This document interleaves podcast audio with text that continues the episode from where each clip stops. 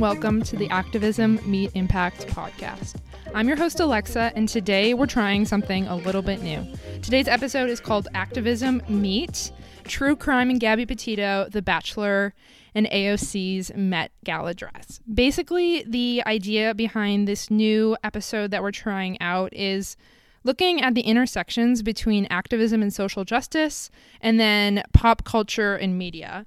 I have always loved following media and pop culture and things like that. I think there's so many interesting ways, though, especially in the past year, that some of those things that seem really, you know, maybe in the past seemed really disconnected from real world issues are really coming to a front and you know we for for a lot of us now, we can't talk about The Bachelor or we can't talk about the Met Gala without also talking about different social issues that are brought up issues of representation and race, issues of just like ethics and morality, issues of like inequality. And I think we're really seeing activism and pop culture coalesce in such interesting ways, in ways that really open the dialogue to talk about the issues that we care about in new ways and gives us new vocabulary to talk about them. So, this is a, just a space to think about those intersections, to discuss them, and really to see, you know, does do activism and pop culture work together? Is there intersection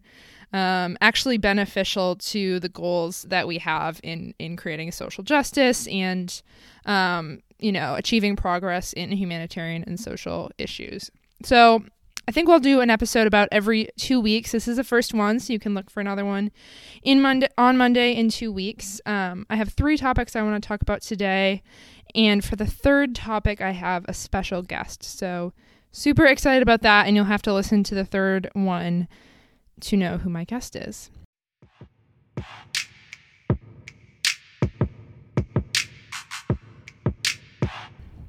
So, without further ado, my first topic is true crime and Gabby Petito.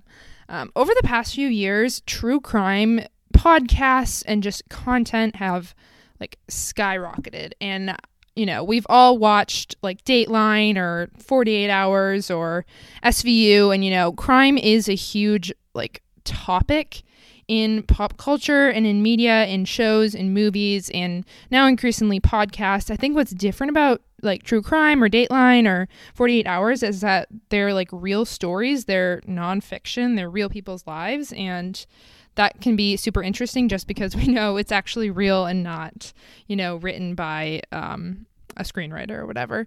But I feel like we really this kind of came to a head recently with um, the disappearance and now we know the murder of Gabby Petito. She had been traveling with her fiance and then, you know, she was an influencer and so she shared pictures and stuff on Instagram, had I think a few hundred thousand followers. So she was an influencer and then disappeared and in the weeks and now months following that, people have been sort of having like this real time, real life, like true crime sleuthing um, you know, looking back at her photos and her fiance's photos, trying to figure out what happened. And I, I, like read through some of the comments on her posts and his posts, and it just made me so uncomfortable because people were treating her disappearance and death as like their own like little mystery to solve. Um, and it was just like this very real manifestation of the like true crime culture that we have and um I think sometimes that doesn't always hold space for people's real stories and, and what they're going through and how crime can really affect people. Um, so I guess my question to think about and that I don't really know, but like what is the role of true crime in our society? You know, we have this overburdened justice system that, you know, is harmful to minorities that locks up men of color and people of color. We have like so many issues in the justice system as far as racism, and then you know we have this like industry of true crime podcasts that benefit from um, crime, real crimes, but crimes that are committed while you know the justice system looks very different than than the average true crime podcast. So I think there's like so many interesting questions to come out of this, but I'm just sort of struggling with like what are the ethics of true crime podcasts? How do we hold space for real people's stories and sort of honor that and, and how crime does affect people? Um, and we know that crime has risen in the past year, murders have risen, um, and disappearances are actually a huge issue in Mexico. Like, crime is real, and, and true crime obviously is. Um, is not fictional and so how do we like hold space for the reality of people's experiences Another thing that people have really been talking about related to this is how Gabby Petito was a white woman who disappeared, but there are like hundreds of missing indigenous women and women of color in the US, and how their stories are not told or followed or investigated in the same way. And just the huge discrepancy between how we value um, Gabby Petito's life versus other women in our society and, and how problematic that is. I just also think there's this um, idea of seeing other people's problems and being really interested in their problems, but like, how can we be part of solutions? And I think there's also an element of that to the story. My last thought on this is I watched the pilot of Only Murders in the Building. It's a new show with uh, Selena Gomez and then Martin Short and I'm blanking on the name of the other actor. It's um uh, I can't remember it, but he's very famous as well. And basically, they're all like true fr- true crime podcast fanatics. And then a crime actually happens in their apartment building, and they begin investigating it. You know, as true crime junkies, and it made me so uncomfortable because like somebody was actually murdered in their building, and they're like extrajudicially investigating it and like going around the police and you know it's like if we're going to have this justice system like we got to work within it and and kind of interesting to see them take that investigation into their own hands. I only watched the first episode so i can't speak to the whole show but i think um, it just shows how true crime really is a pretty ingrained part of our society. And it's something to really think about like the ethics of it and how do we yeah just hold space for people who are actually affected by crime and people who are wrongly convicted of crimes and all those issues that really coalesce in the true true crime genre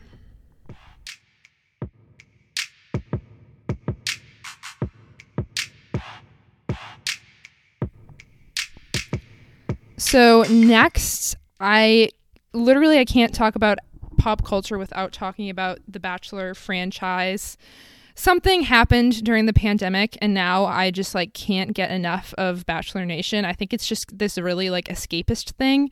Um but I also like it's always like this interesting anthropological like study, right? So I've been watching uh since I guess I did not watch Pilot Pete's season except I watched the finale like the week that the pandemic like became very real and then started watching with Claire and Tayshia's season in earnest. Um, and I guess I had actually watched a little bit of JoJo's season, but that was like seems so long ago. Anyways, um, The Bachelor has had to have has been forced to have so many interesting conversations about like race and gender in the past year and I think it's like always super interesting because it's like you can with friends or people I know that also watch, like you can discuss these things and everybody has like this common language of the bachelor and to use that to discuss like really important issues of like representation in um, media and things like that can be really interesting. I mean, a lot of people love to talk about like dating and relationships in relation to the bachelor and it can have can open up really important conversations about that as well. Um, I recently had, I guess I would call a bachelor adjacent experience.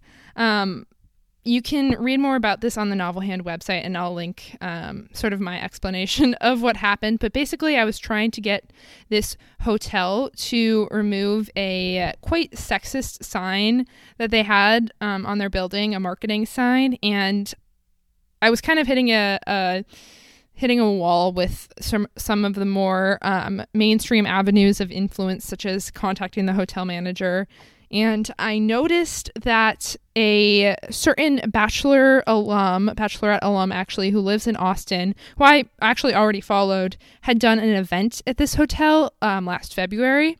And so I DM'd him on Instagram and I said, "Hey, I know you've worked with this hotel. They have this sign. It's it's not okay. It objectifies women. Um, I don't think you would stand for this. I actually didn't say that, but I, I in the back of my mind I knew he wouldn't be okay with it. And I said, can you reach out to your contact at the hotel and ask them to remove it? And he actually responded within an hour. He has like 600,000 followers. So I was like, pretty sure he doesn't even read his message requests where I would be. Um, but he like made it happen very quickly. And I was really impressed because I think that said a lot about like how he feels about the actual content of the sign but it also made me think like he has influence and power on the line here and if somehow this were to blow up that like this influencer did an event at this hotel that has this sign, like that would really be detrimental to his career, which his career now is influencing. And so I think we have to think about like how the Bachelor franchise like creates power and creates influence for these people and in giving them a platform also like through Instagram followers, which has been more of a conversation um, with Bachelor in Paradise this past summer, but like how like gaining followers like and that influence you know is really powerful and they are creating like little pockets of power for each of these people. And it's really important to think about how influencers use their power generally and also specifically within bachelor nation. Um, so that's just a little interesting thing from my life. I like i said i'll link that that article. Um, it's a great story. Um, and can't talk about The Bachelor without talking about the new host, Jesse Palmer, who is just Chris Harrison 2.0, like 20 or whatever years younger. I'm really disturbed by this sort of pattern that the Bachelor franchise has created. Um, they're trying to be like progressive, but really they're just creating this weird math that I really don't like.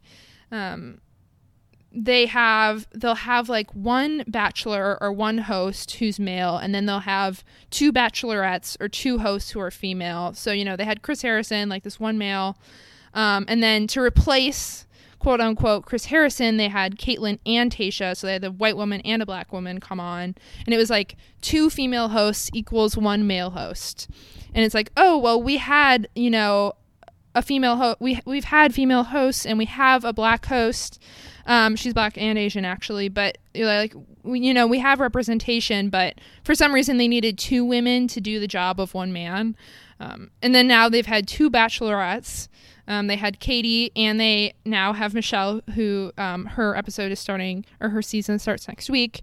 Um, and then they're just going to have one bachelor. So it's like Katie and Ta- Katie and Michelle are like providing the diversity for them but like these two bachelorettes now equal one bachelor and so this this math of like one white man equals one white woman and one woman of color has just been replicated now a few times and it's like just kind of gross and obviously the bachelor has like a crowd that it appeals to who um, might not care as strongly about some of the social justice issues um, in you know in our country, but it's just a little odd. And I mean, we can even push that back to claire and Tayshia being like two bachelorettes on one season, um, a, a white woman and a black woman, and then, you know, it was just Pilot Pete and it was just Matt. Now Matt is black, but they did him a huge disservice on the whole season, um, and really did not like show any of his personality or life or you know just like authentic side. So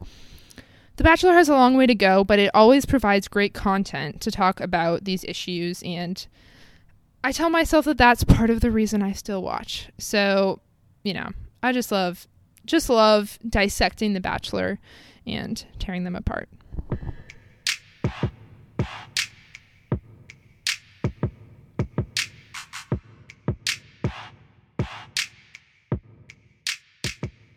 Okay, so the last topic that I wanted to talk about is with my special guest, Erica, my sister. And what I want to talk about is the dress that AOC wore to the Met Gala. Erica, did you did you see anything in the news about AOC's dress? Did you pick up on this? I did not see this in the news, but you know, I'm not um, known to be the most up on um, happenings in the pop culture, so um, I might have missed it. That's okay. You're you're too busy learning about sustainable investing and things like that. It's okay. That's, that's... Um, but the the whole the whole story is that AOC to the Met Gala wore a dress that said on the back "tax the rich," very on brand for AOC and her um, political messaging. Mm-hmm. Um, and then Kevin O'Leary of what's it called Shark Tank fame had something to say about it. So basically, AOC started selling T-shirts and other merch that said "tax the rich" on it and Kevin O'Leary came in and said, Hey, AOC, this shows that you're actually a capitalist because you're going to sell merch based on this and I can help you. We'll become like jokingly, he actually bought one of the, the, I think sweatshirts too, jokingly. And he said, you know, you're actually a capitalist and I can help you grow your margins. We can work together, make you a lot of money, blah, blah, blah. And basically was throwing socialism in her face because she sold merch.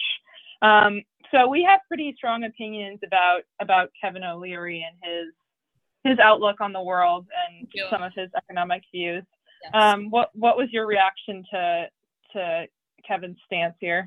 Yeah, I think it's um yeah, it's interesting. I I think there is definitely like this misconception of like what like socialism or like um like variants of of that, such as like you know like democratic socialism um look like uh, and what their like public perception um, is versus like what they uh, would actually mean uh, like in practice. But I think yeah, it, it's interesting um, that he kind of like equates like uh, selling something with uh, capitalism because uh, I don't think that that's necessarily. Uh, I don't think that's necessarily the like correct conception of what that is. But um, yeah, I don't know. I, I think like their their viewpoints are um, interesting in the sense that like she's really talking about. I think like um, or like it seems to be like her her big thing is um, like the structure of capital and like capital gains like taxes and those kinds of thing versus he's just thinking about capitalism like from an entrepreneur's standpoint and he's like oh you're like an entrepreneur. You have innovative ideas. Like therefore you are like capitalist. And i think um yeah i think it shed some interesting light on um on his views which are very specific um yeah related to like the role of the government um and various like and the role of markets in various, you know, like human planning um, scenarios. So, um, yeah, I don't know. What, what did you think? Um, I mean, I think it's easy for a very successful white man like himself to come in and just say, hey, you sold something. So you know, it just, it was very simplistic. And I think he missed some of the nuance and like missed her whole message.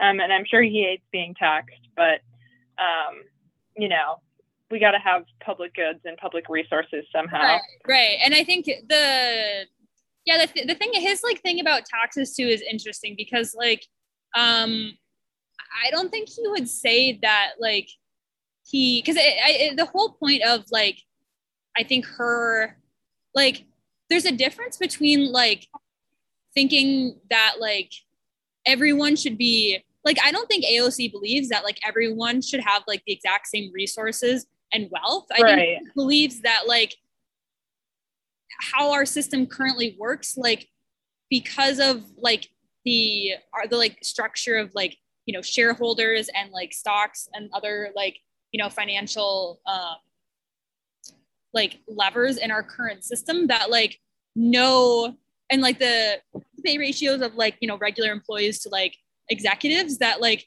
right. that, that that is not representative of like the um like uh like the comparative value that those different individuals bring to a company, right? So like, um, yeah, I, I think he, he he thinks that like she doesn't like everything. It's not about like equality per se, but just like not having these vast inequalities that aren't representative of like how different people like contribute to to society. And so um and just like how how powerful i mean we've talked about this a lot but like how how powerful capital is in like um and decision making processes and even in like just you know determining who it's just very much like a feedback uh, loop um, and and definitely right. like allows certain ideals to persist and certain like demographics to um, enjoy like a much different standard of living so even within the us so um, yeah i think there's just like this fundamental it's interesting because i think there there are two perspectives like uh, in a in a way it's funny because i think when he when he jokes that like you know hey we can like work together it's somewhat ironic because like in reality like i'm not sure that their perspectives actually differ so much just that like i mean they obviously do in certain key ways but like um i think a lot of people like kevin o'leary don't necessarily actually believe that much differently um like in terms of what they want society to look like they just have different views right. of like how to how to get there. Yeah. yeah. And I think he I think he thinks that like, you know, unrestrained, like very unrestrained, I would say, like free market capitalism can like get us where we want. And I think um yeah, the last few hundred years of American history have shown us that that's not true. Um, so, so I, I think it, yeah. if it was going to happen, it would have happened. Um, and yeah, I think, um, yeah, I mean, yeah, it's just. I think I think uh, you're until, until we have. uh-huh. They're they're really like missing each other, right? Because when. AOC says tax the rich, she's talking about a structural, really macroeconomic idea. Yeah. And Kevin O'Leary took that like philosophy or that theory and like applied it to the microeconomic mm-hmm. situation. And so she's yeah. up here talking about macroeconomic, like tax stuff, and he's down here talking about microeconomic, like a single firm, which would be AOC st- selling T-shirts. Right. And those right. are just like like they're they're running parallel in the opposite direction, basically. Yeah. Yeah. yeah. Um, and so they're having just entirely different conversations with the same rule book almost. Right. And right. Um, obviously he he exists mainly in that like microeconomic space, even though he's dealing with a lot of money, it's still microeconomics and that it's like one firm that he's focused on, one business and how they're run, where she's focused on the system, taxes and spending and all that kind of stuff, which is very much macro. Right. And so like theories of liberalism or social socialism or capitalism like apply to both of those things, but at different levels. And so they're having different conversations. Mm-hmm. Um, yeah, and I think it's hard. yeah, and I think honestly, a lot of this like a lot of this like disagreement over like taxation kind of goes back to like like divergent um like philosophies about like value almost. And like i think kevin like the if you believe that like america is like a you're like a meritocracy and and you see like hey the government is i'm making all this money and the government's taking 40% of it and i don't agree with how they're using it like um i mean how they're using it and the fact that they're taking a certain amount of it there is like those are independent conversations right? I mean they're related but they're connected but they're they're independent but I think it's it's interesting because he's saying, "Hey, like, um, I I made this, I earned this, I must deserve it," and now you're taking what, like, you know, maybe forty percent of it, and she's saying, "Hey, like, you were never really worth that much, like, in the first place," um, and so, um, yeah, I think until until obviously, you know, what would be ideal is like while while we're not going to right like i think the first the first step in in them having a common ground. Like obviously we're not going to overthrow like the um like it, it's a long path to like you know eradicating like you know stockholder like um shares of like you know major companies and that like whole whole system of like wealth generation. Um so i think until you know obviously the ideal would be like um you know like co-ops or like you know companies are owned by the people that like that run right. them. Um but i i mean i think that's I, I don't think aoc would be opposed at all to that um to to that. Um but I mean, yeah, until we get to that point, like taxation is like a, a way of uh, it's like a proxy for that. Um, like for now, I guess I don't know. And, and so, yeah, I think fundamentally it just comes down to Kevin O'Leary's like um, his like disfigured, I guess, um, idea of like what certain people are worth and what like um and their their relative value i guess in in terms of like the productive output of a of a corporation. So um yeah. Yeah. Yeah.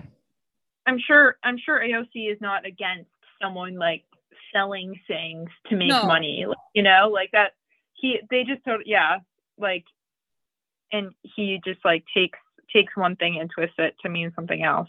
Right. Uh, Great. Well, very thought provoking, Erica. Thank you. Yes. Yep. Okay.